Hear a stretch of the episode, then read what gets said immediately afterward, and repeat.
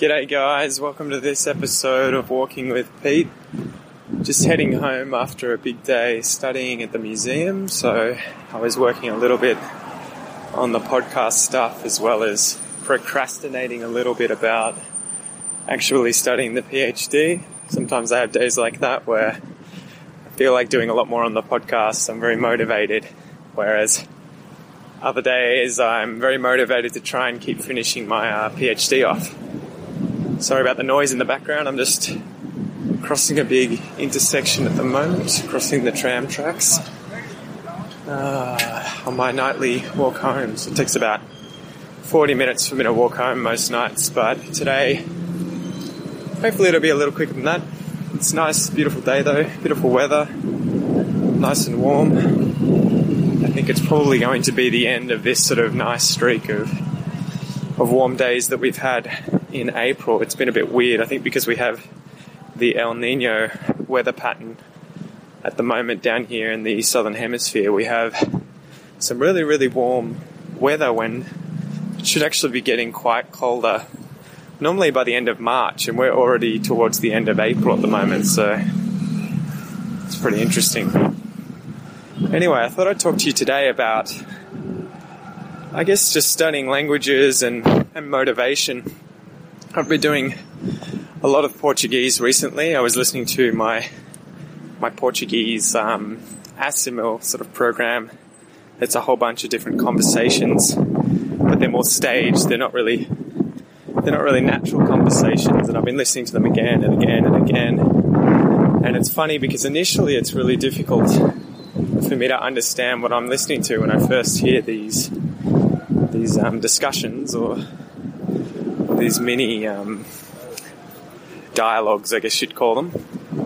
But then after a very short short time after I read the translation and I keep listening and practicing, I slowly start understanding a lot of these words spoken by native Brazilian Portuguese speakers. And slowly it starts coming together and I start finding myself understanding the words I've learned in these dialogues, funnily enough, in other contexts, in other conversations or when I read um, books or articles in Portuguese, I see those words. So I feel like it's a very good way of learning. It's just repeating that same same dialogue or the same podcast that you're listening to again and again and again until you really understand exactly what you're hearing, or not not necessarily hundred percent, but you know you get the gist of. You understand most of it.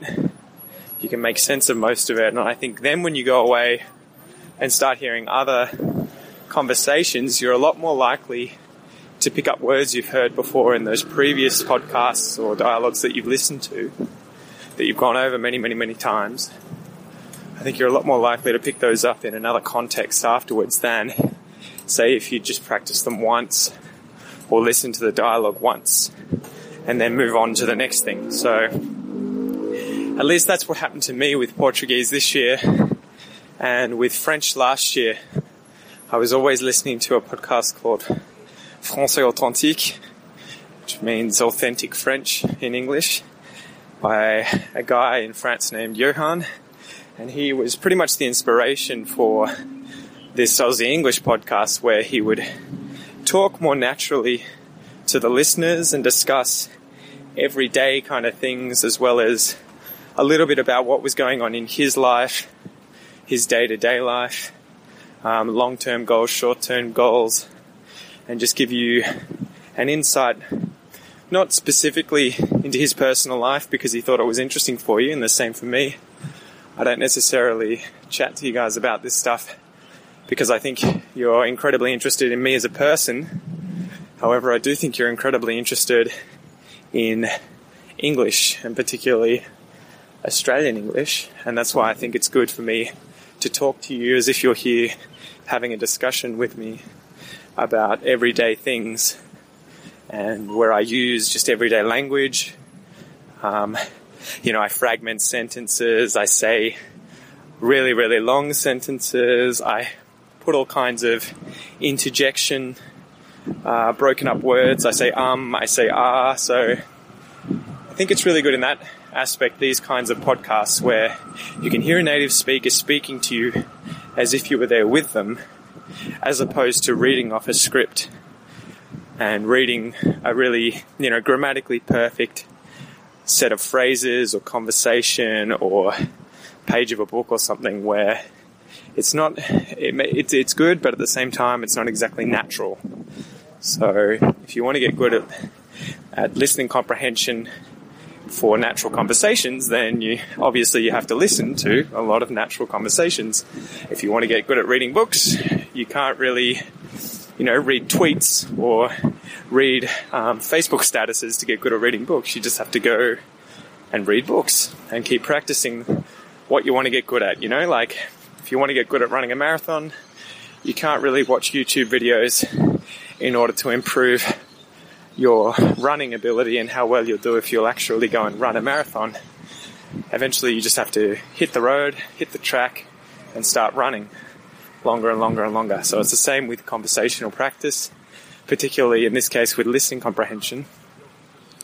The most important part is to just keep listening to the kinds of conversations that you're going to hear. I guess I also wanted to say that it does kind of come in waves some days you're going to understand a lot of what I talk about. Other days I'm going to subconsciously or consciously bump up the difficulty. Um, for instance, today I published the interview with John where he talks about his Australia and answers a bunch of questions that I asked him about Australia. And for one, he's talking to me, another Australian, the way he would speak to other Aussies so he's using a lot of slang. He's, he's speaking incredibly quickly. You know, he's not slowing himself down at all. And he's, yeah, he's, he's talking to me like he would another Australian. Obviously, because I'm Australian. I'm an Australian. But, so that's gonna bump up the difficulty of that kind of conversation and I'm sure a lot of you will listen to it and he's got a really thick accent as well. That's what I was wanting to say. So it's going to be incredibly difficult. Even if you find listening to me normally when I speak well and pronounce my, my words really well easy, sometimes it just takes a slight accent difference or someone with a slightly thicker accent to really sort of stuff up your rhythm, make you feel like you don't know English anymore, um, you know, make you really feel like a beginner, which is what happens to me quite a bit with Portuguese and French at the moment whenever I talk to someone who you know, isn't from Sao Paulo in Brazil and has the Sao Paulo accent, or isn't from Paris in France and has the Parisian accent, it really throws me off my game. And I'm, I guess that's part of the practice. That's something you just have to keep, keep playing with and learning. But yeah, don't be discouraged, guys. You're gonna take a while to get used to different accents, particularly thick Australian accents. But the more you do, the more you'll you'll improve and the more you'll get used to a lot of these things and be speaking so much noise. So, sorry about all the noise today, guys. It's uh, rush hour in Melbourne. But yeah, the more you do it, the better you're going to get, the quicker you're going to get. But it's not going to come all at once. So I guess I just wanted to say don't be disheartened. Don't feel bad. Don't, um, you know, don't get angry with yourself. Stuff takes time. It takes practice. Remember, this is a second language, it's not your first language, so we all face these difficulties whenever we learn a new language, and especially when we jump up levels, you know, you'll get used to a certain level of, of listening comprehension or reading or writing, and it gets easy. And then at a certain point, if you jump up a level, especially if you jump up very quickly, it can come as a bit of a shock and you can be feel a bit out of your depth, but like swimming in a pool, if you jump in the shallow end and you can stand up, it's, it's incredibly easy. And if you slowly walk down into the deeper water, it's only a gradual change and you have time to get used to it where, whereas if you suddenly jump in the deep end, it's quite a shock for the first time when your feet can't touch the bottom and you have to rely completely on your swimming skills. But after you do it a few times, you're swimming without needing to worry about where the bottom is, you know what I mean? Even if your technique at swimming isn't perfect, even if you get tired quickly and you have to stop, the same with speaking a language. The more you challenge yourself, It's going to be hard at first, but I'm sure all of you will rise to the occasion. You'll improve really quickly, and like jumping in the deep end of the pool, you'll get used to it and realize pretty quickly that you can swim around and survive. So, yeah, don't be afraid of a lot of the podcasts that I'm going to release that are hard.